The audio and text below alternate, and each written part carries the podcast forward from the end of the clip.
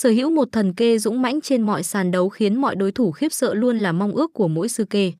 Nên ngoài việc luyện tập liên tục thì các sư kê cũng cần phải đặc biệt quan tâm đến chế độ dinh dưỡng cho gà đá sao cho phù hợp và khoa học nhất. Chất dinh dưỡng có nhiệm vụ duy trì sự sống cơ thể của gà đá dựa vào quá trình trao đổi chất với môi trường bên ngoài. Đối với chiến kê thông thường, các thức ăn hàng ngày sẽ chiếm phần lớn lượng vitamin cung cấp giúp chúng hoạt động.